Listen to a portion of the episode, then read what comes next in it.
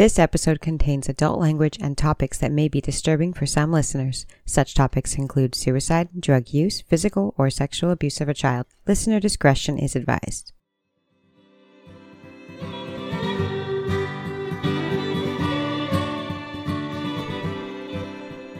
Hi, I'm Grant, And I'm Erica and this is from, Crime, to Crime.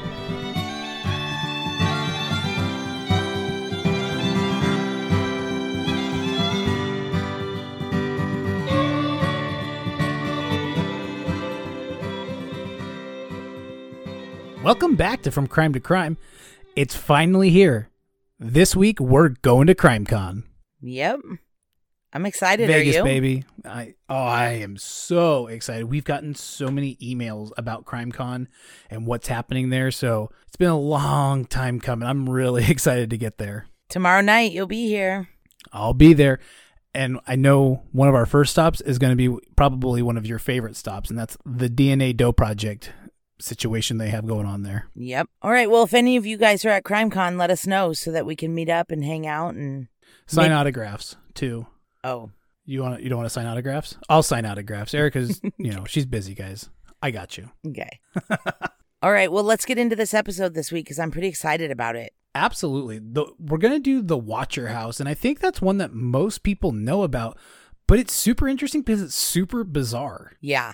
This story takes place in Westfield, New Jersey. And if that sounds familiar to you, it's because that's where John List annihilated his entire family and then went on the run for like 18 years. You know what? I was looking at this, and I did see Westfield, New Jersey, and it did kind of ring a bell. And I'm glad you said John List because that's exactly right. They had that huge mansion, and he lined up his family and killed them all. Yeah. So or I guess he killed them and then lined them up, but. Yeah.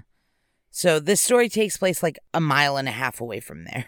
I'm sure Westfield, New Jersey is thrilled that these are their like most notable things. Yeah. Also, the creator of the Addams family is from there. So the locals probably prefer that a little bit more to be known for that. Yeah, I could see that. And this house kind of has a creepy vibe, kind of like the Addams family. So maybe that's where he got it from. Except it was years later. But hey, whatever. Yeah. So this story starts with a couple named Derek and Maria Broaddus, and they're married and have three kids under the age of 10. And Maria grew up in Westfield, but Derek grew up in Maine. He worked his way up the ladder to senior vice president of an insurance company in New York City. But they decided that they wanted to raise their kids in the suburbs where Maria had grown up. I think it's a better option. The city doesn't seem like a place to raise kids. No. So in June of 2014, they bought their dream home at 657 Boulevard in Westfield, New Jersey for 1.35 million. It's a six bedroom, three and a half bathroom house. It's beautiful. It's in a gorgeous neighborhood with big yards, mature trees. It's like 16 miles from New York City. So it's the perfect house. It sounds like it has absolutely everything. You know, what more could you want? Yeah. Big house and you know spaces to to spread out and stuff. This sounds like the dream for sure. Yep. Derek and Maria are doing some renovations on the house before they move in. So they have contractors there and they've been in and out, but hadn't moved in yet. You know, this house is almost 110 years old, so I'm sure they had a ton of renovations to do. Oh, there is plenty to do with an 110 year old house that needs Yeah. to be fixed and upkept and stuff. Yeah, we've both lived in houses over 100 years old and it's it's a lot. So they have plenty to do. And just a couple days after getting the keys on June 6th, Derek was at the house late one night doing some painting. Around 10 p.m. before he left, he checked the mail just out of habit. I'm sure you don't have a lot of mail when you just closed on the house a couple days ago. yeah. I'm sure it was just out of habit. He checked the mail, and in this stack of mail, there was a white envelope about the size of a greeting card, and it was handwritten addressed to the new owner at 657 Boulevard, which was kind of weird because the sale of the house wasn't even public yet. Like the Broadduses bought the house, and there wasn't even a, ever a for sale sign in the yard. Like it was a private Oh. sale, like it wasn't even public. And the contractors had only been there just like the day before. So he's probably thinking it's a neighbor who's seen all this stuff happening and Yeah. coming and going, probably talked to the previous owners and stuff like that. So, Right. okay. So Derek opens the card, and inside was a typed letter. And the letter hasn't been released in full, but excerpts of it have. And this is what we know of it. Dearest new neighbor at 657 Boulevard, allow me to welcome you to the neighborhood. So far, so good. Yeah, it seems pretty nice. Yeah.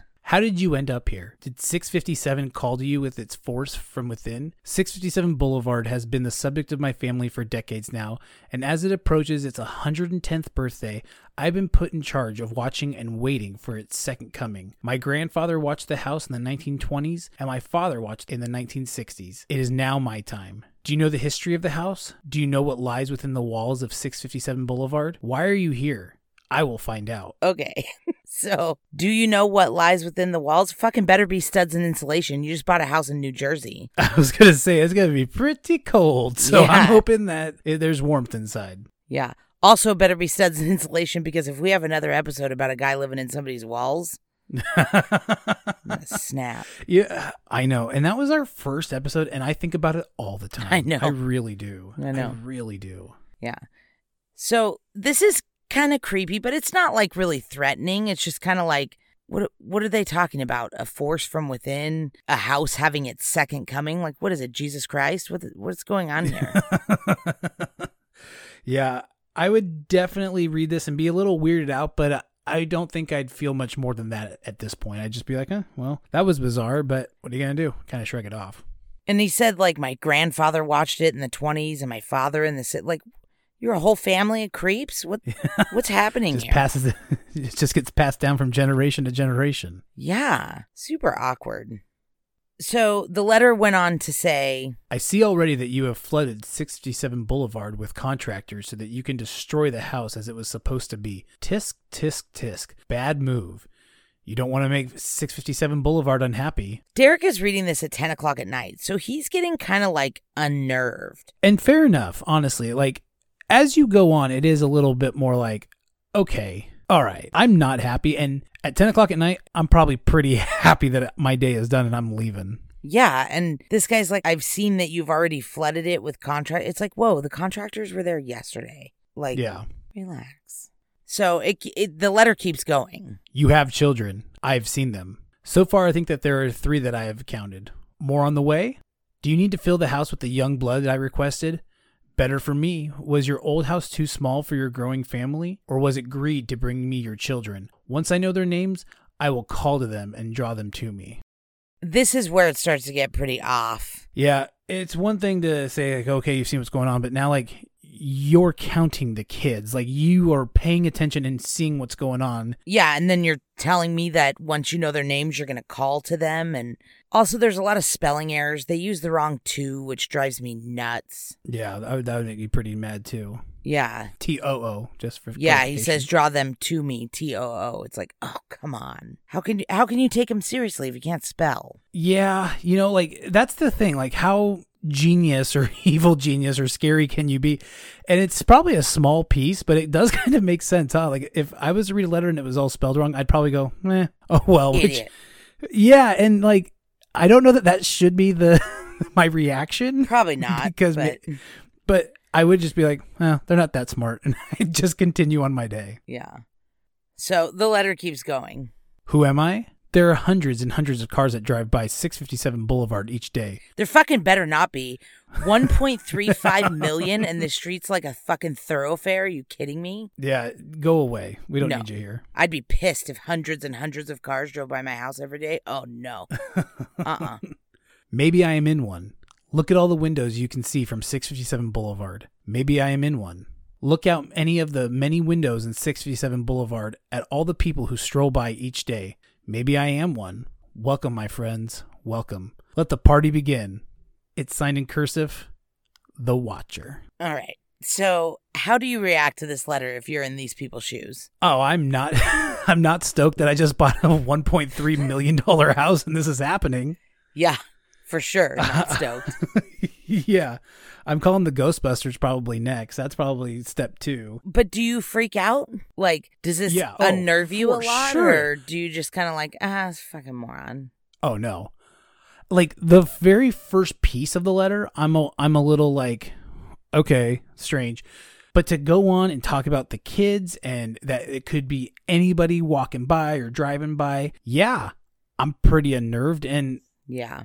I- I mean, I've seen a lot of things and like that went back and forth about like if Derek should tell Maria or not. But in all honesty, how do you not? And I understand the thought process of I don't want to freak her out. Right. But at this point, like I wouldn't be able to keep this to myself and just be like, yeah, that's fine. Yeah. Honey, bring the kids. We're having a grand old time. Like, yeah. no. Well, I'd like to be tough guy and be like, "Oh, I think I would just think it's a prank and throw it away." But I think we both know me, and I would probably blow this whole thing way out of proportion. Oh my god. if this happened to you, Oh, yeah, you'd you would straight up burn the house down. yeah, I would. No questions. I'd be like, "We have insurance, right? You're a VP of an insurance company. Burn it down." "Yep. How do we make this look like it wasn't our fault?" Yep. Oh, I could So- totally see you. You want to burn Yeah. the house down for much less. This would be right up your alley. Yep. Derek doesn't freak out or burn the house down, but he does kind of get a little bit nervous and he runs back in the house and he turns off all the lights. Because, you know, at night when all your lights are on, you're a fishbowl from the Right. outside, you know. Oh yeah. So he turns off all the lights and he calls the police.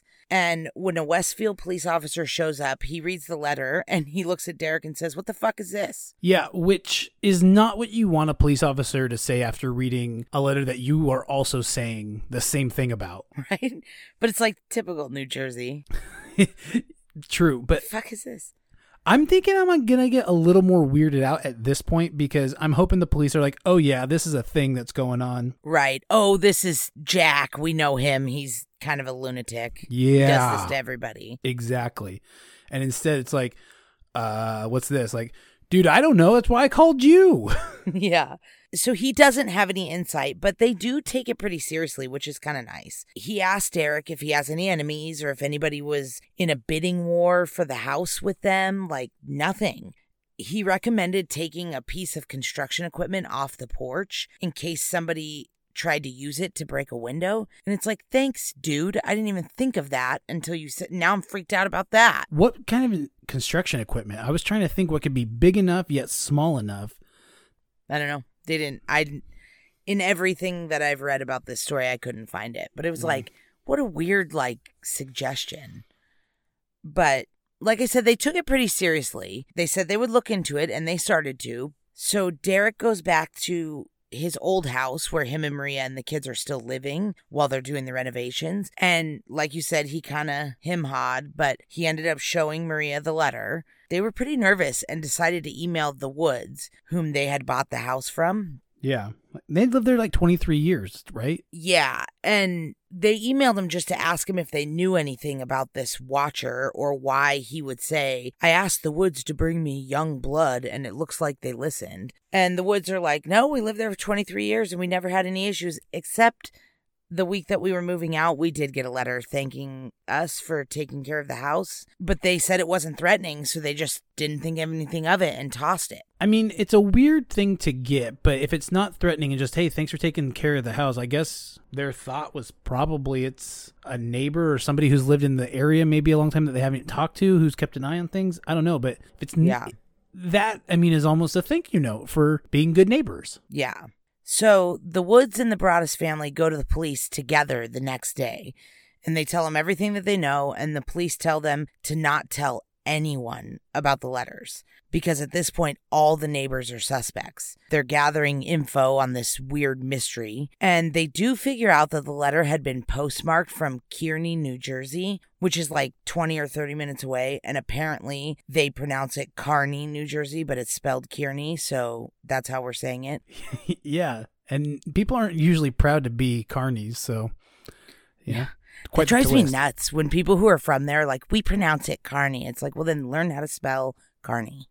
Oh, well, we no, no, that's way too much because the English language is so weird that I understand places being spelled and pronounced differently because some things have missing P's in the front and silent M's. Missing P's. You know what the what hell I are you talking about? Like psoriasis. Psoriasis has a P in the front. I guess it's not missing, it's Oh. silent, but Yeah. you have to know what you're looking at. You have to know that word because the first I know the first time I looked at it, I was like, psoriasis. what, what is what is this P?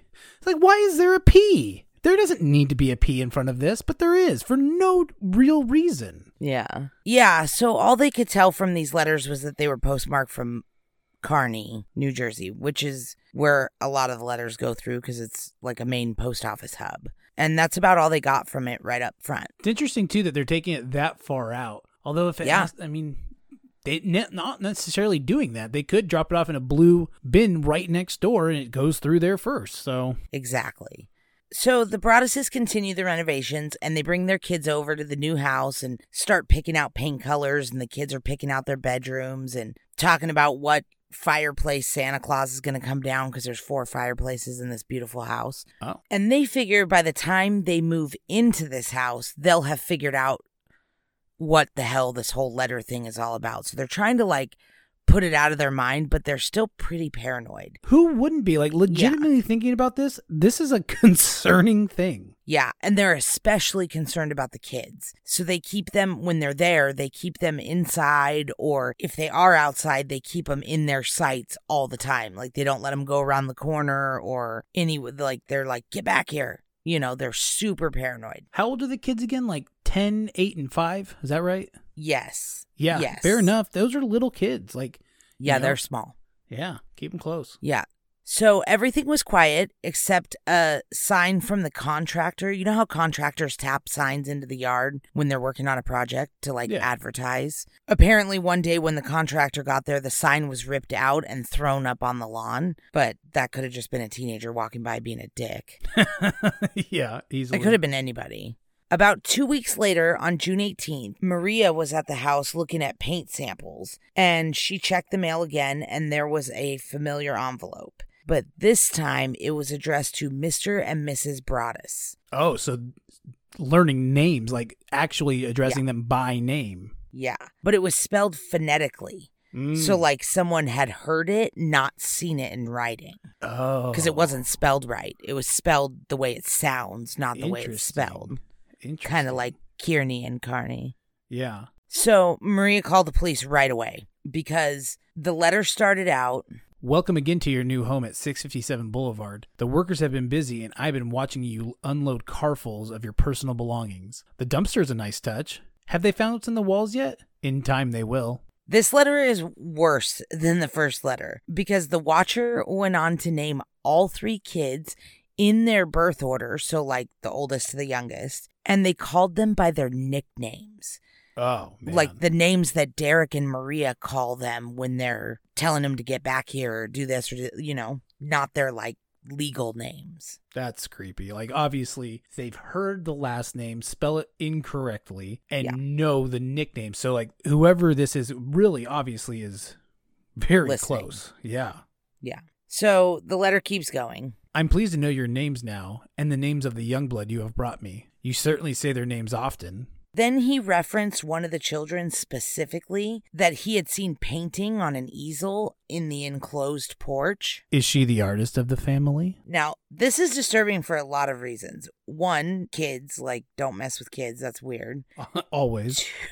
yeah. And two, the porch where she was painting is not visible from the street. So whoever saw this little girl painting would have had to have been on the side or the back of the house. So that's fucked up.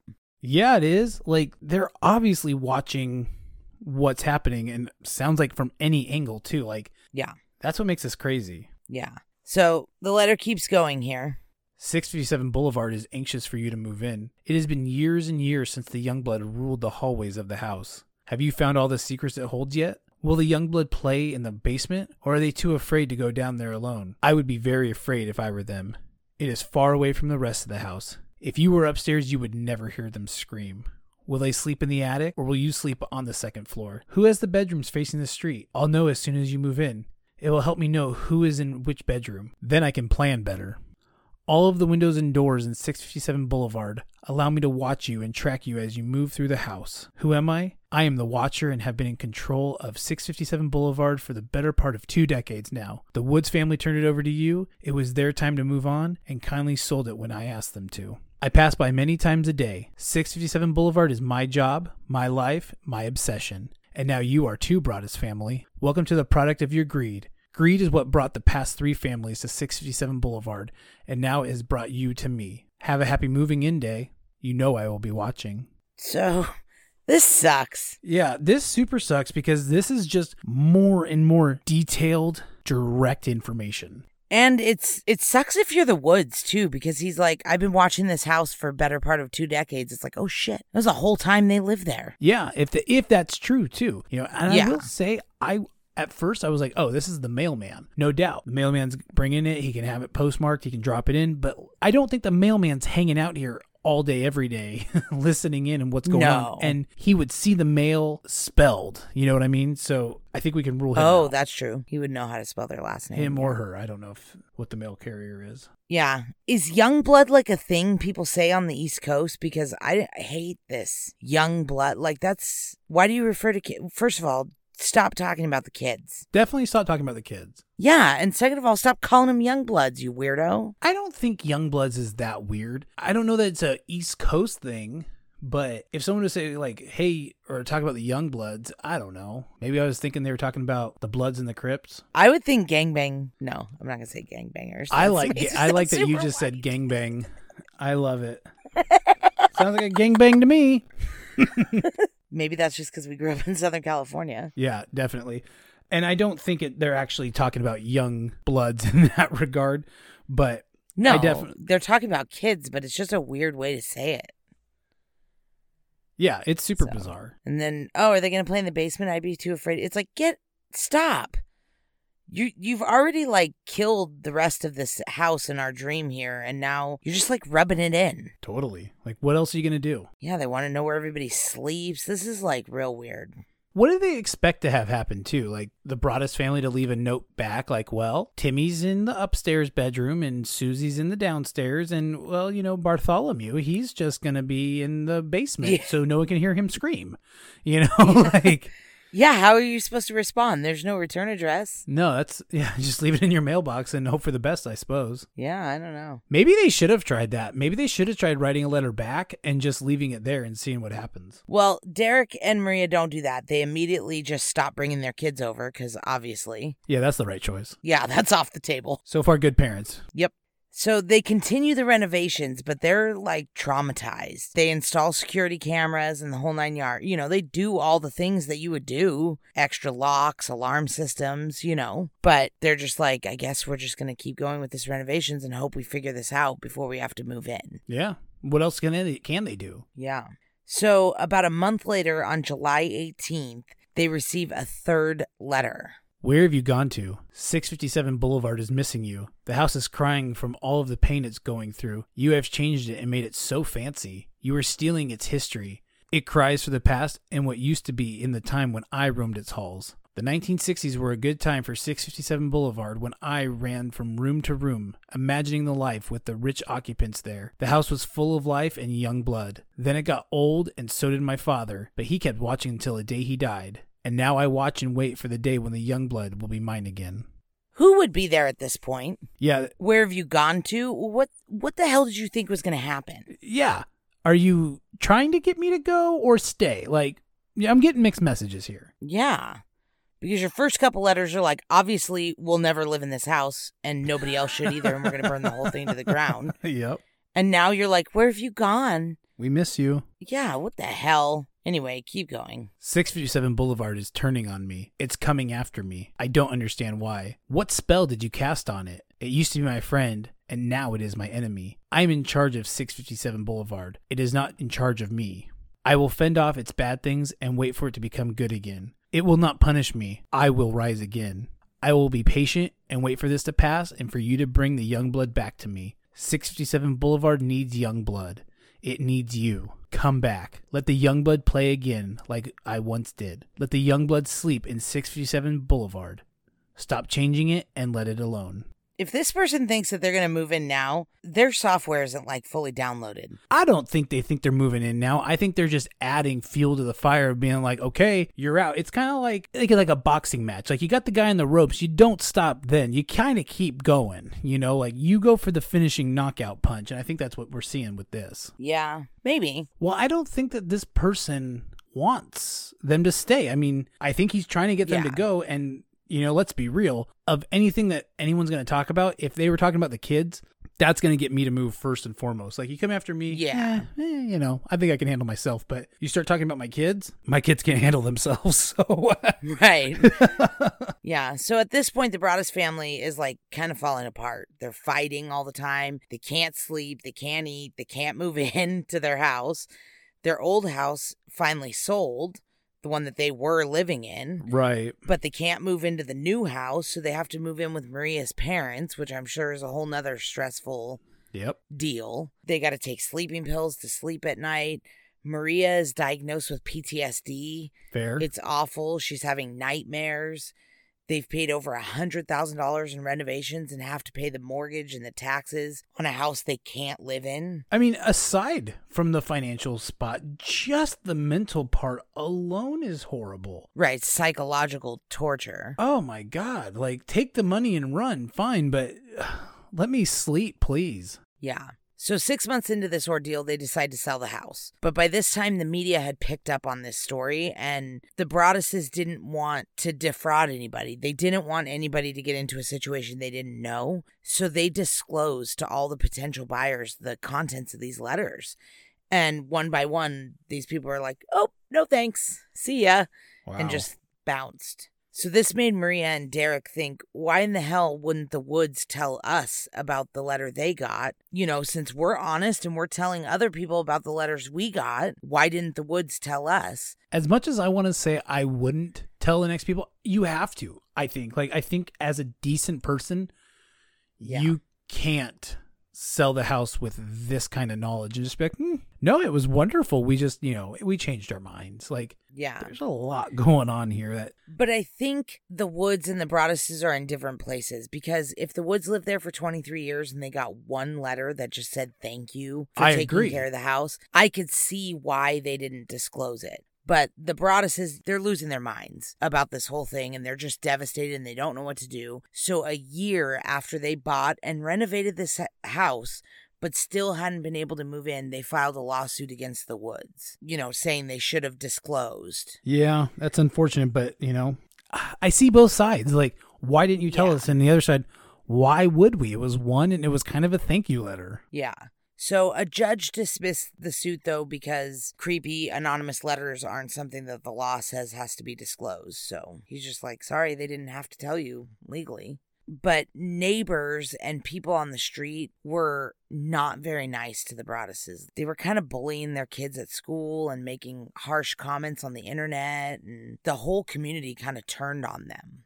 Why? I don't know. I've heard different reasons. One of them being that a lot of people thought that they were making a mountain out of a molehill Mm. And that it wasn't really that big of a deal. Or they thought they wrote the letters themselves because they were in over their head financially and were trying to get out of a bad real estate investment. I don't know. But it seems like a lot of the neighbors maybe might have been in denial too that like something like this could happen because this neighborhood is very safe. You know, there nothing happens in this neighborhood. So for something like this to happen, they're like, no, this doesn't happen in our neighborhood. You wrote those letters yourself, or they were just a prank. You're taking it too seriously. Yeah, I I can understand that. I don't agree with it, but I can understand why other people in the neighborhood who've never had this issue before wouldn't believe the new people who just moved in. but some of them are pretty mean about it, especially on the internet where they get behind their laptops and they're like, I could be a dick and nobody cares. Yep. so the Broadduses at this point are just so fed up and they tried to go to the city planning commission and see if they could split the lot in half and tear down the house and rebuild two different houses on the lots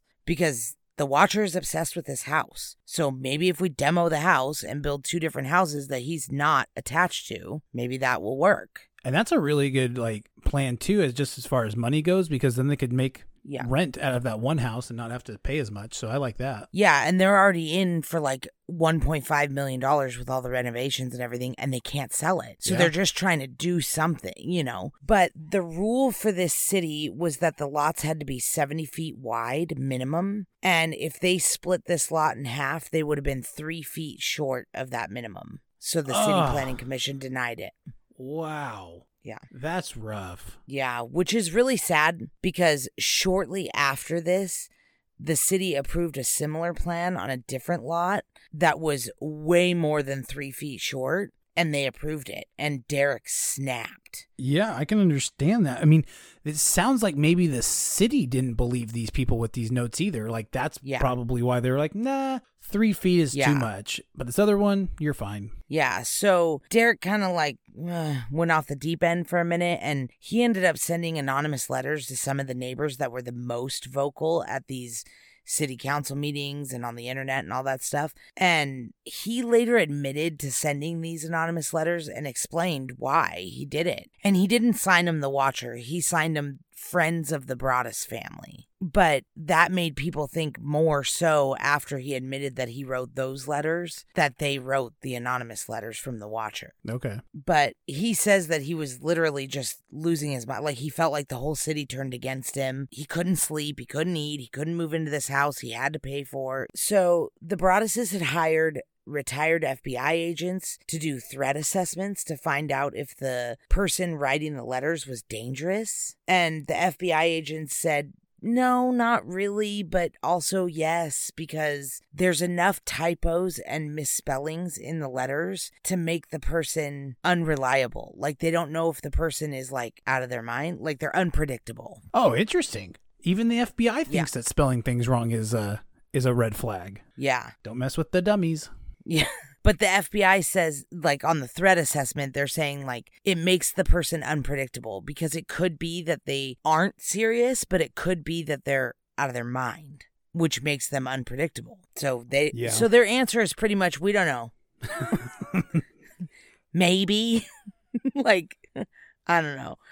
So they hire a linguist to tell them anything about the letters, like from the writer. And the linguist comes up with like this whole thing about how the letter's super angry, but doesn't have a lot of cussing. So doesn't show a lot of like machismo. So it's either an effeminate male or a woman. And that the person is probably older because of the way they say things Okay. and their sentence format. And then also the way it's typed, there's double spacing after each period, which apparently is like really common on old typewriters, but it's not common on a computer because it would make a stupid squiggly blue line. yeah, typewriter.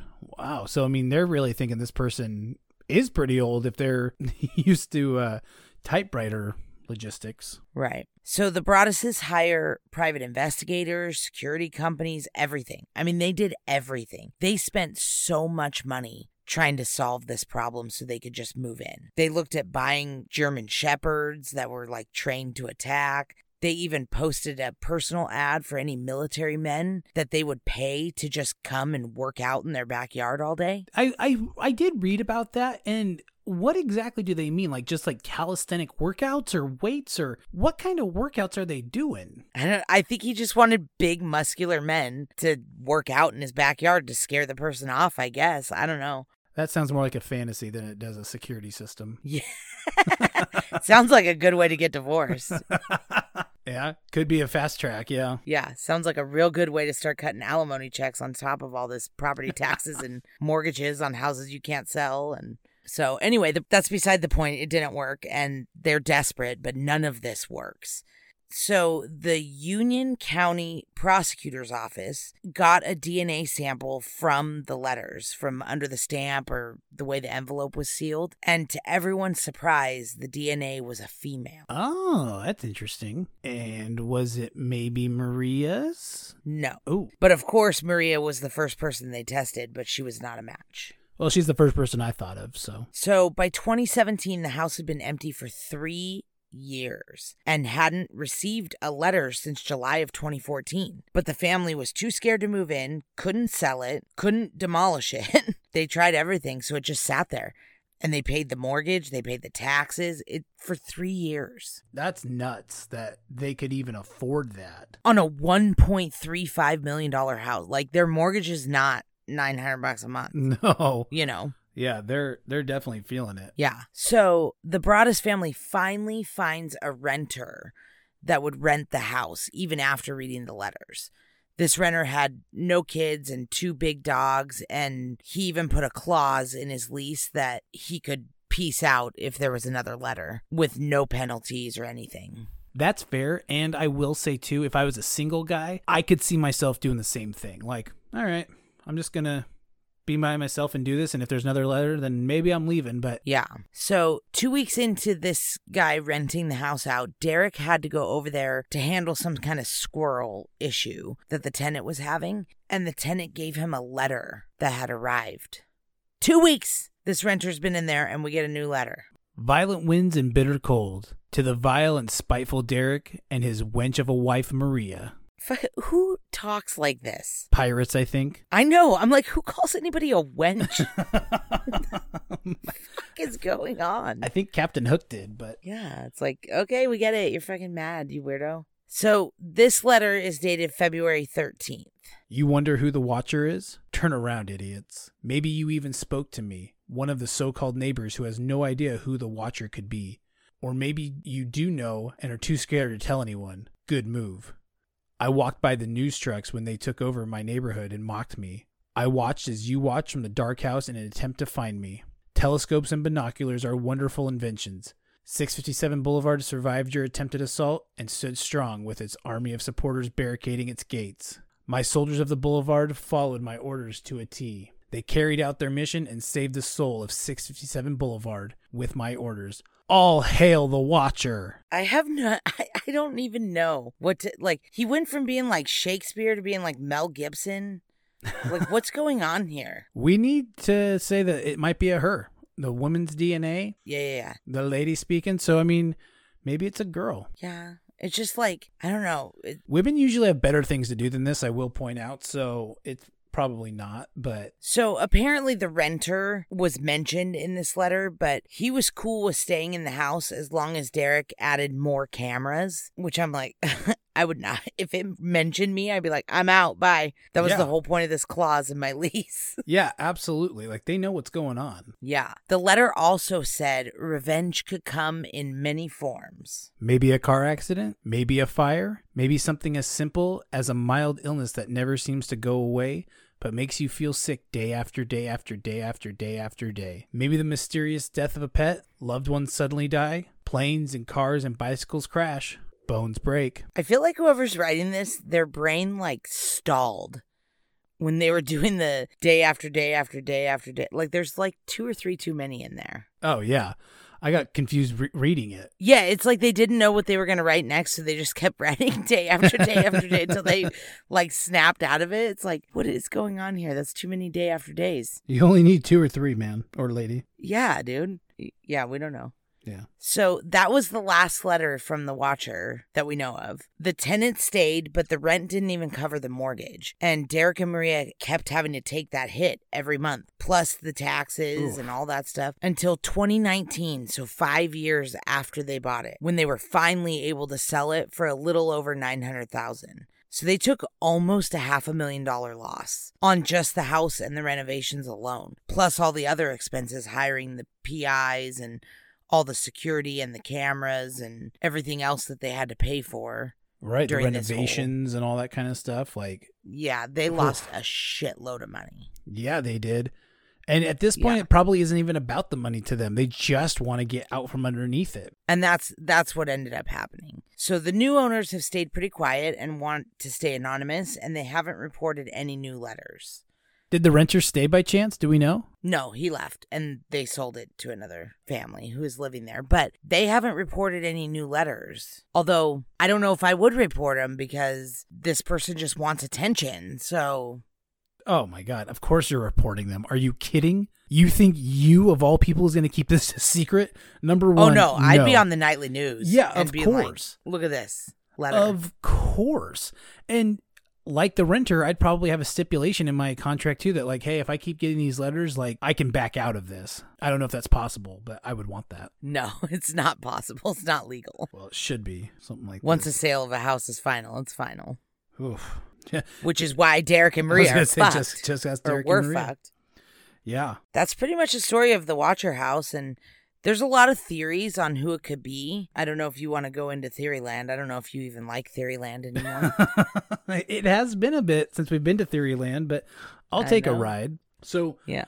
I mean, I think the first thought has to be Derek and Maria. They just bought a $1.3 million home. Maybe they felt like they were in over their heads and they were trying to get out of the sale. But from what you've just told me, they can't get out of a sale just by making up letters like that. No. And th- that is a common theory, though, that it's them and they were trying to do something shady financially that they couldn't really do. And they got in over their heads and they were just trying to get out of it. But it's like, if that was the case, why wouldn't they just do the renovations and then turn around and sell it? Yeah. Do, do you know what I'm saying? I completely Because that's what do. they did anyway.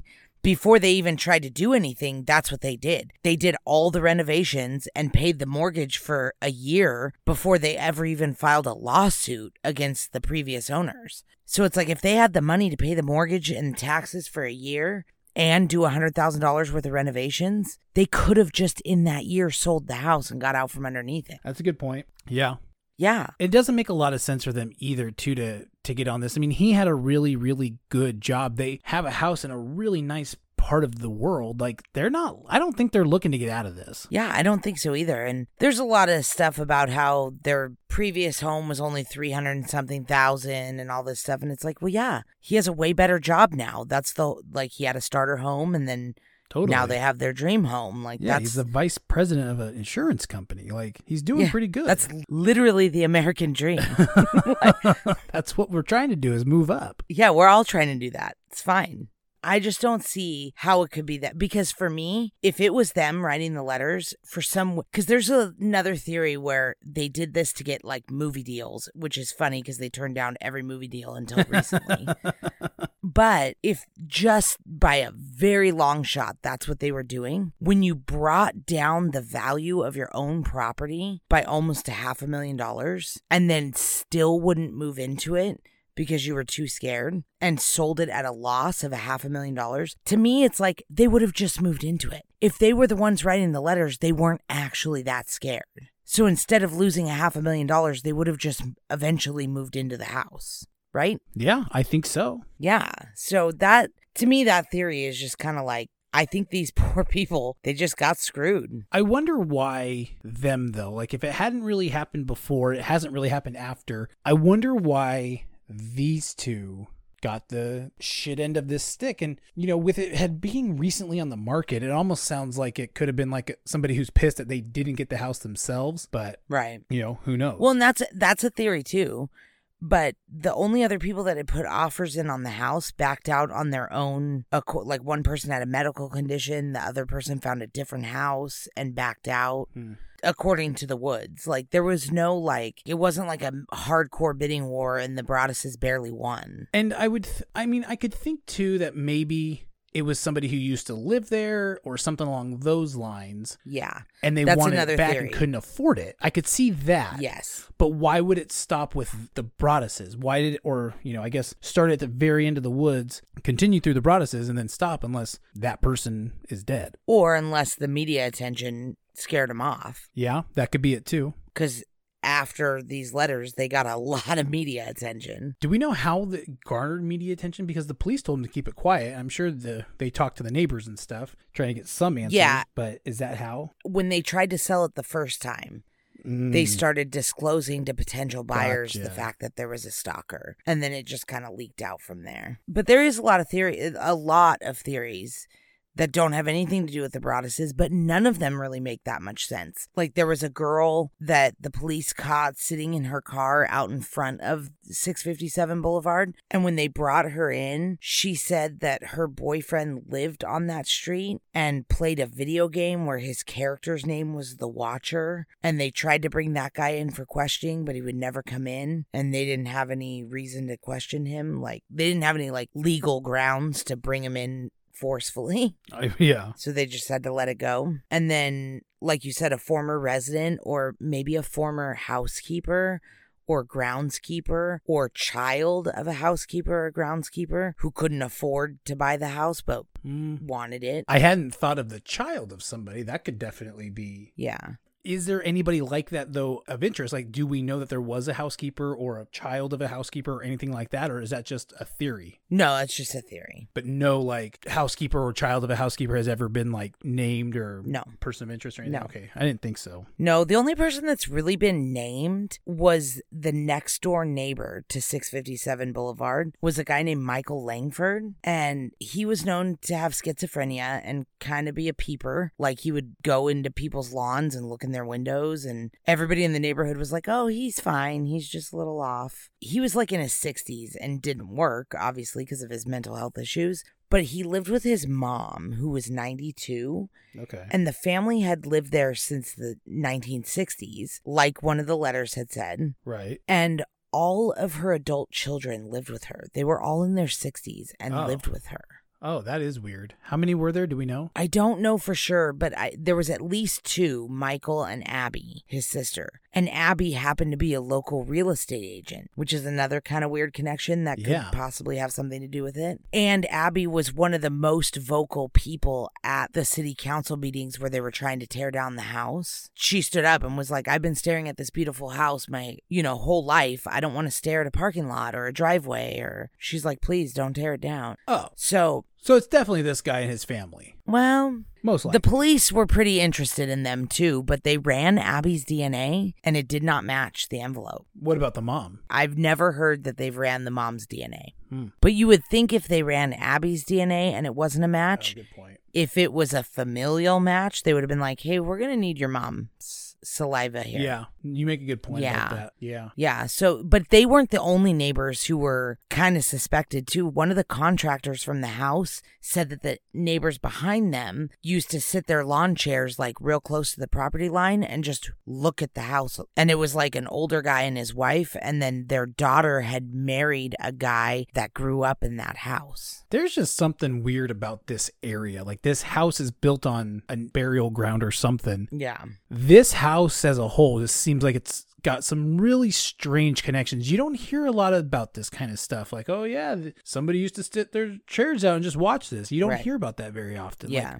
there is some weird force or energy or something going on here. I don't know what, but there's something going on over here. Yeah, it does have a weird history too because it was sold like eight or 10 times throughout the years for $1. Oh, that's interesting. and it wasn't always to and from like sometimes you sell a house for a dollar to a family member because you're gifting it to them really but you're trying to avoid like gift tax and all this weird stuff but there was times where it exchanged hands and it was not within a family but it was but it was still a dollar Yeah, it would make sense if it was from family to family, but Mm-hmm. then it doesn't make sense when it, once it breaks that. Yeah. Once it goes outside of that, it's like why why wouldn't you try to get as much money as you could for that? I mean, that's kind of the name of the game with this kind of stuff. yeah well it's kind of a real estate trick too because it's possible that on paper they sold it for a dollar but in real life the people gave them $400000 in cash because you pay taxes Oh.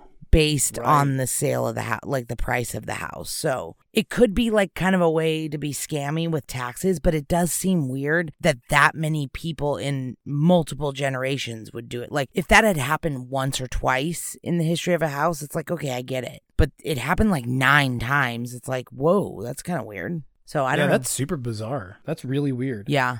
So there's no answers, but it's not that old. It's not that old, which is really interesting for it to be this kind of crazy and have it not be, you know, from the early 1800s or something. Yeah. Oh, and one more little tidbit about the Langfords. Michael and Peggy both have passed away since the Broadduses have sold the house. That makes sense. So, if there's never another letter, does that answer our questions? It might, yeah, it definitely.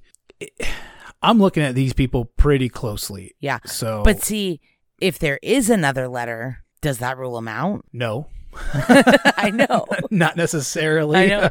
It's like the West Memphis 3, there's no good answer. This does make a little bit more sense though if there was more than one person in on this. If it was a family like this, and that way, you know, somebody could, let's just say, walk by or drive by every day and see what's going on in the front, and maybe somebody's able to see what's going on in the back. Right. Yeah, it does make sense more for a family, like maybe if they were doing it in shifts.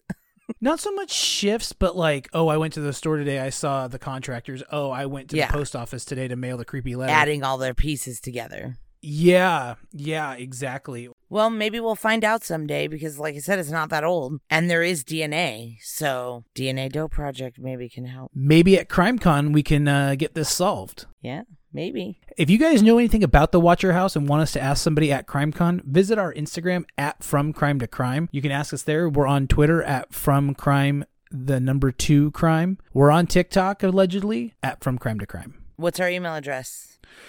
Oh gosh. Um, from crime to crime podcast at gmail.com. There it is. You'd think I'd have a better remembrance of that. Like I set that up of all the things I've done. Yep.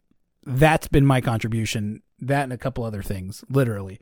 so you'd think I could remember that, but oh, here we are. All right. Well, I will see you tomorrow. I can't wait. And again, guys, if you're at CrimeCon, let us know. We would love to meet up with you. All right. Love you. All right, love you too. Bye.